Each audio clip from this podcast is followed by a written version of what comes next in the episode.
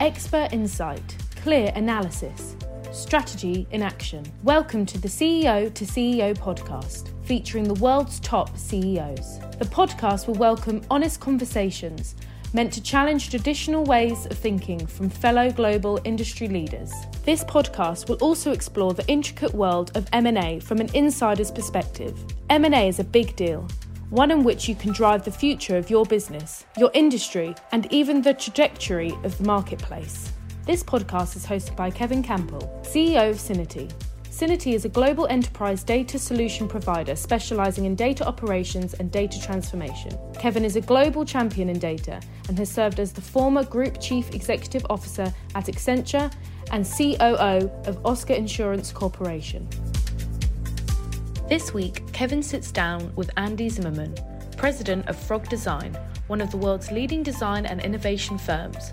Prior to joining Frog, he was the managing director of the Accenture New Businesses, where he launched the Accenture Interactive and Mobility businesses that make up the majority of what is now Accenture Digital. Previously, he was a managing director at Idea Lab, one of the first and most successful incubators and global managing partners for e business at PwC. Welcome to this week's CEO to CEO podcast. Today, we're delighted to have on with us Andy Zimmerman.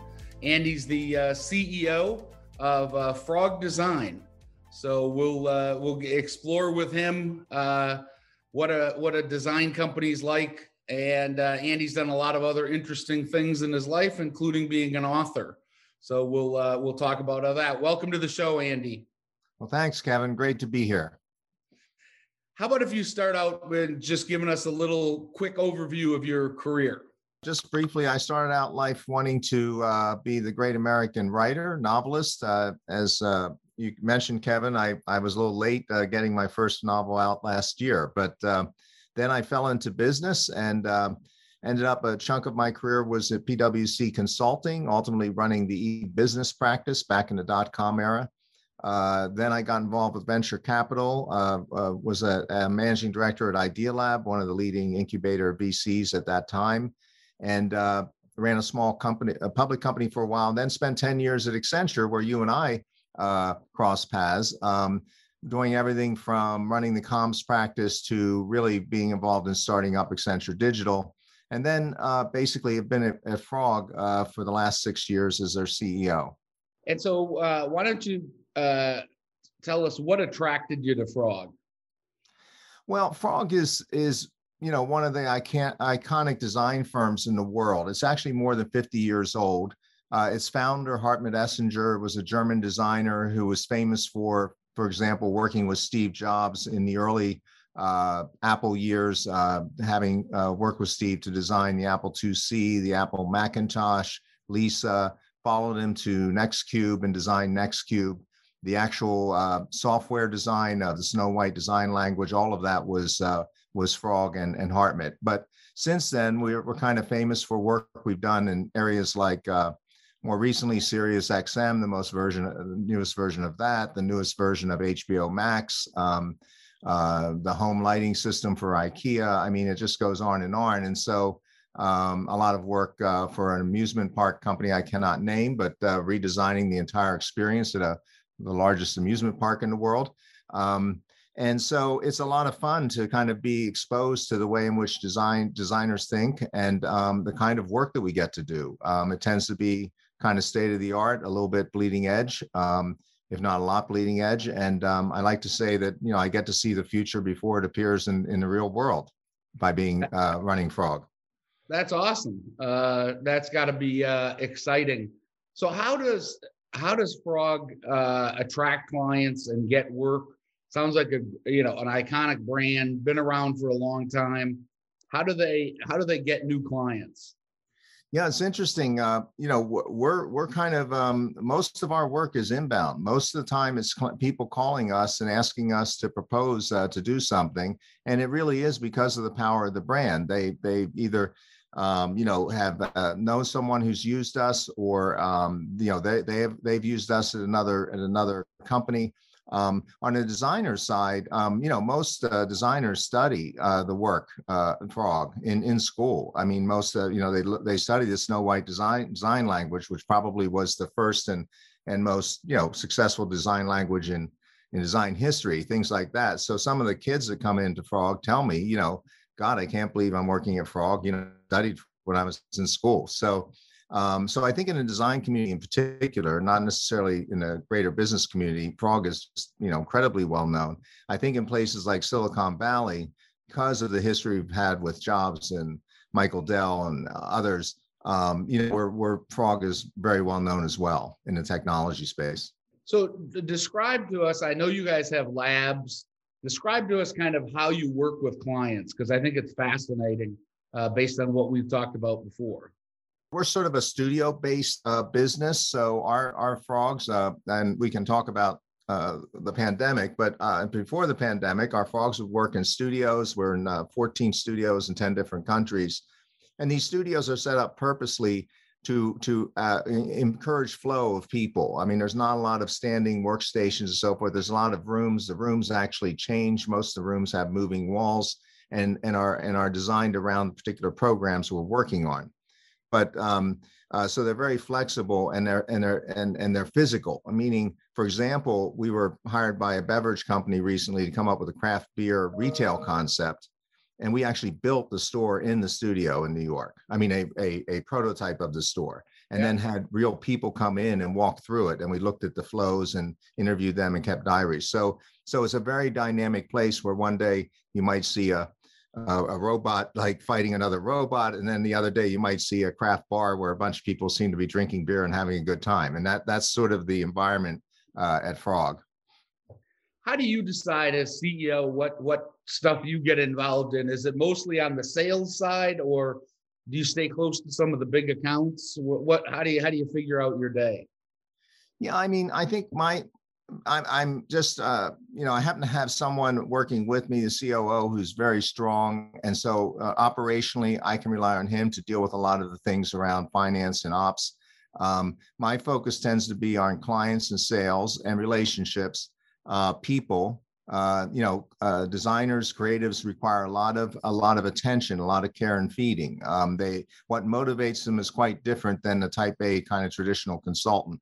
And one of the things that motivates them is that they feel they're getting attention, they're being listened to, even at, even at, at my level. Um, and then and then I'm out there with the press and the media and speaking and so forth because we we do you know our brand is about you know forecast you know future casting and and the future and what and, and trends and so forth.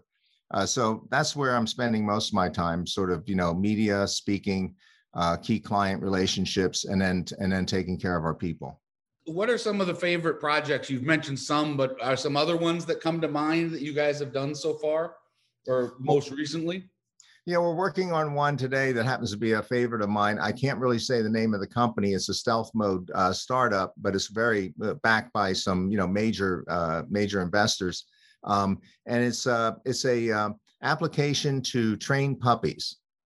So uh, this is particularly germane to me because uh, my my uh, partner and I just acquired a puppy about uh, two months ago, and uh, it's not ready the the application. So we're training it. We're learning the hard way.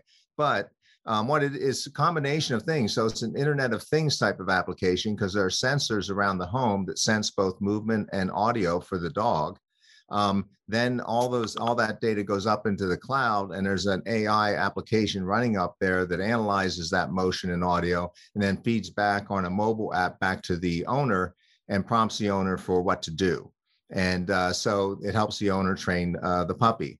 Um, so you know it, it, utilizes a lot of kind of leading edge technology in terms of sensors and uh, ai um, it also solves a very human and real need um, and of course, it's going to do really well on our website, kind of similar to those ads you see for the puppies in the animal shelters on the news. Um, right. You know, we'll definitely play this one up when we can go public with it because it will tug at the hearts of, of people everywhere when they see these little puppies being trained. Well, you'll have to let me know when it's available because I should be an early subscriber because I've got a 14 year old and a six year old Labradoodles, and they have had tried tried many training programs and let's say you know they're saying they're trying to train me and i haven't succeeded so well, well i'll put you on the on the waiting list all right well tell us about covid and how has covid changed your business as you said you were uh, you've got studios all over the place and that has to have had a pretty big change Yeah, no, it was fairly dramatic. We we uh, we have a studio in Shanghai, and that's where it started, of course. And uh, that was the first studio to close. Um, that also was the first studio to reopen, interestingly. Um, but uh, as we kind of had the COVID going around the world into Europe and then North America, you know, we began to close our studios. Um, then the other thing, uh, you know, one of the things we do is a lot of design research, and we do it in the field. Um, so when we do research, we'll go to people's homes. We'll we'll do photo diaries. We'll keep di- you know we'll do observation interviews and so forth.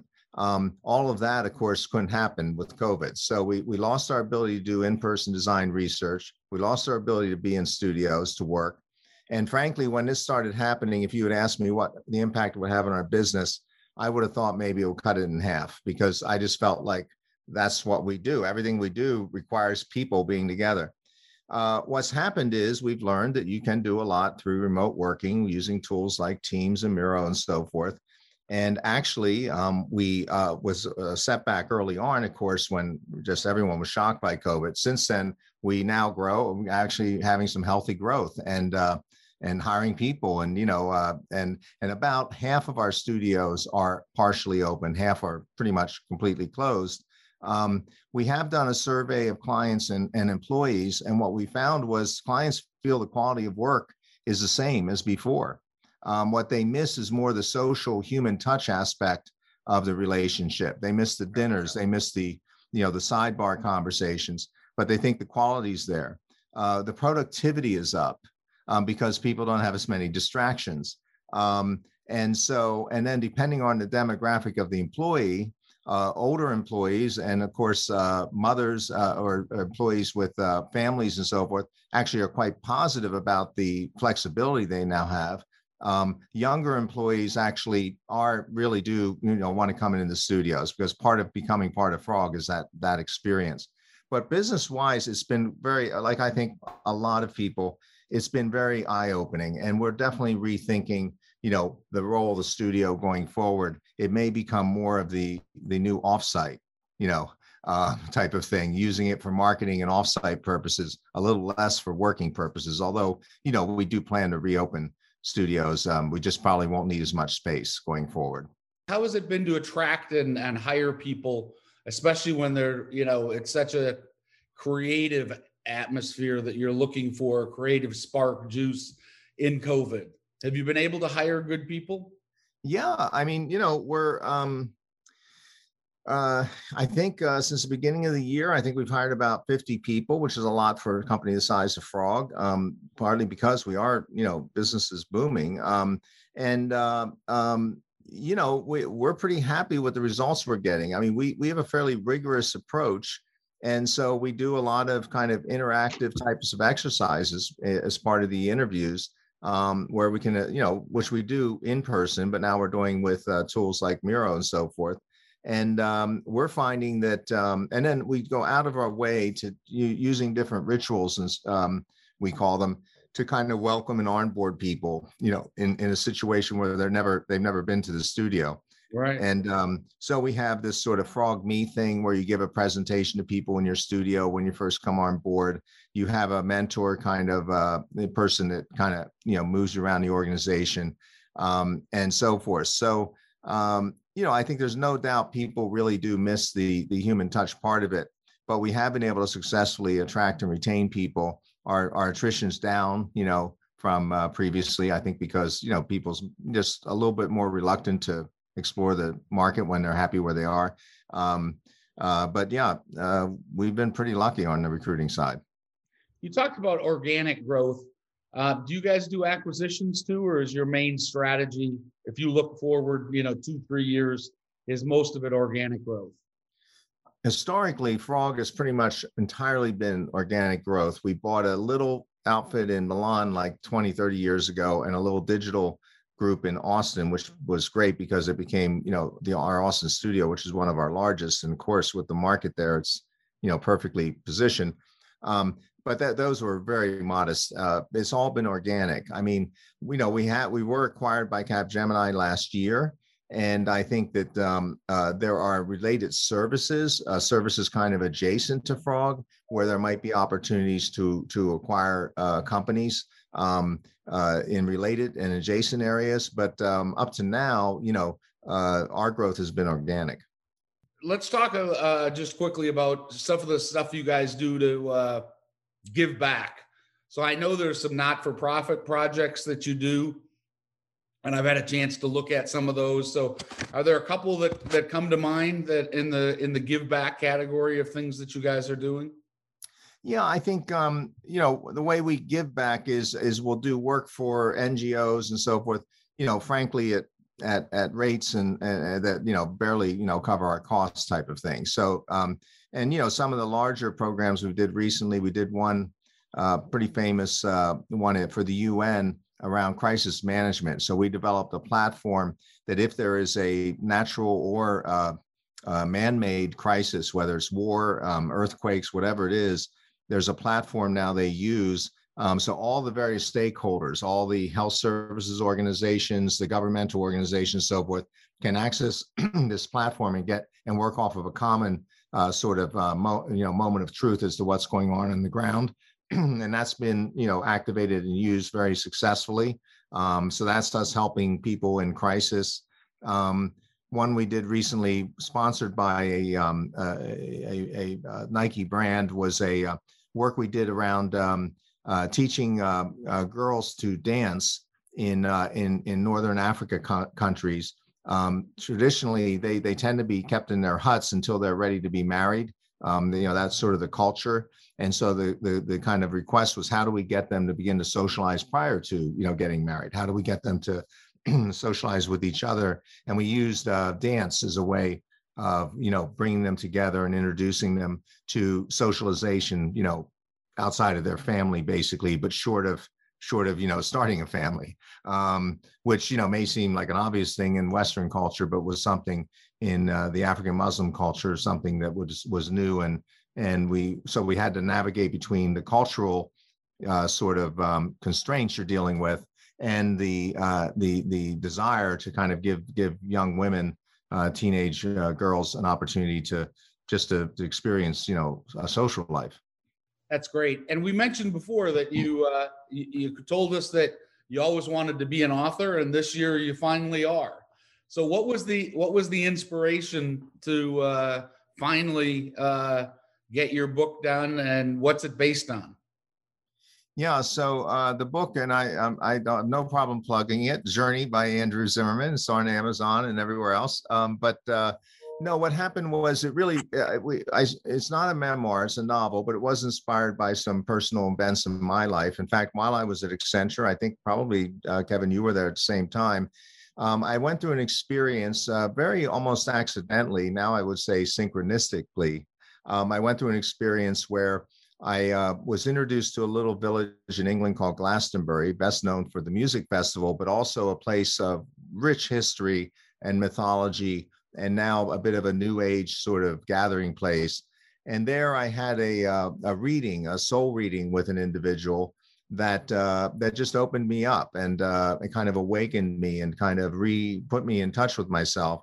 And that led to a series of events and a bit of a journey in my life um, in terms of uh, in terms of getting to know my younger self and uh, getting to uh, come up with a new way of dealing with with business challenges and personal challenges and uh, inspired me to write the book. So while it is fiction, it is about a character who's kind of in a. You will probably you you would recognize Kevin. It's called Ascendant in the novel. Uh, not a very well disguised, uh, you know, uh, term for Accenture, but it's a it's a hot you know hard driving guy trying to get the top at a big place like Accenture, and he kind of loses track, you know, of what's important and what what's meaningful, and then it kind of both you know somewhat humorously and, and humor with humor and sometimes with with real um, drama, you know, is, is, paints a picture of someone trying to navigate the spiritual and the business world. And uh, and uh, he has to make some decisions at the end of the end of the book. And there's two novels to follow. It's a trilogy. So this is just the first one. Are you working on the second one now? Yeah, I'm about two thirds through the first draft. We're supposed to try to get it out in March, which was the first anniversary of the novel of Journey, but it's going to be later, probably late summer now. Um, but uh, but yeah, no, I'm I'm pretty far along. What what what advice would you have for any CEOs out there that want to write a novel? Well, probably I wouldn't try to do it. I'd say right? I'd say only CEOs that that travel a lot to Europe and Asia should do it because what I found my most productive time for writing were on long flights you know, five, six hour flights, or of course, Asia even more. I got a lot of chapters written on these long flights where you don't have the same, you know, you don't have the phone connectivity anyway, the audio. Um, right. But it, it was hard. It took me, you know, it took me eight years, you know, so uh, for the first one. So, you know, it, it wasn't like I wrote it in the weekend or anything. Yeah. No, it, it it's quite a, you said a labor of love though, right? Yeah. Yeah. No, I had to do it. I, the one thing I would say is that uh, what the most fulfilling thing for me is um, and you know it's done reasonably well. It did make number one bestseller for metaphysical fiction when it first came out uh, on amazon. But um, sometimes i get i get a note from someone i don't know who they are you know and they get to me through linkedin or something and they say gee i read your book and uh, and i've kind of opened up you know I, i'm sort of opening up myself and uh, I just want to thank you, you know, a type of thing. And it's and particularly when it comes from a perfect stranger. So if it comes from friends and family, it's one thing, but somebody I've never met and probably never will met, it, you know, that actually make me makes me feel a little bit like I'm giving back a, a bit to to the world, and uh, and just makes me feel really good. That's awesome. Hey, two questions I like to ask all of the guests. Who who have who have been your mentors and what have you learned for them?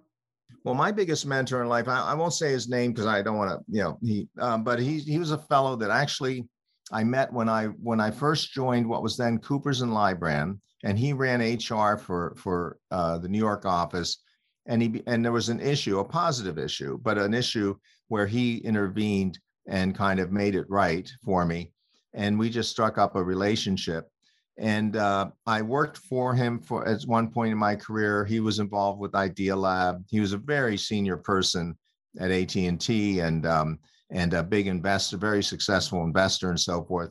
And even to this day, I'm out on the West Coast now, and he lives. He and his wife and live in uh, Carmel, and we play golf, and I see him, you know, every month or two. And uh, and uh, you know, he's just always been my mentor, my advisor, sort of, uh, you know, my friend. And what's the best career advice you've ever gotten? From this individual, um, actually, sort of in the midst of of the experience I was having, which I kind of you know portray a bit in the novel, you know, the awakening and beginning to think, what's it all about? Um, I was walking in his backyard. He's a huge, you know, wonderful uh, grounds to his house, and we're in the gardens. And I was talking about, you know, whether I should try to get this job or that job or this promote. You know, I'm just rattling on about stuff. And I said, What do you think? And he said, He says, I think you need to stop and you need to smell the roses. And that was the best advice I ever got. That's awesome. That's awesome. So we know we can get your book on Amazon. If people want to talk to you about frog design and and get your services, how do they get a hold of you? Well, my email, I guess, is best. It's andrew.zimmerman at frogdesign.com uh, uh, you can just go to the website. If you just Google frog or whatever, you'll get to the website and you can just do a query and just mention my name that you want to talk to me is another way to do it. Uh, or on LinkedIn. I do, t- I do look at my messages on LinkedIn. So those will be three ways to reach me. Andy Zimmerman, thanks for being on, CEO of Frog Design. Thanks for being on. We really enjoyed. And to the audience, tune in next week when we'll have another CEO uh, talk about uh, their journey in their life. Thank you for joining the CEO to CEO podcast. Join us next time as we uncover data strategies to support mergers, acquisitions, divestitures with the world's top CEOs.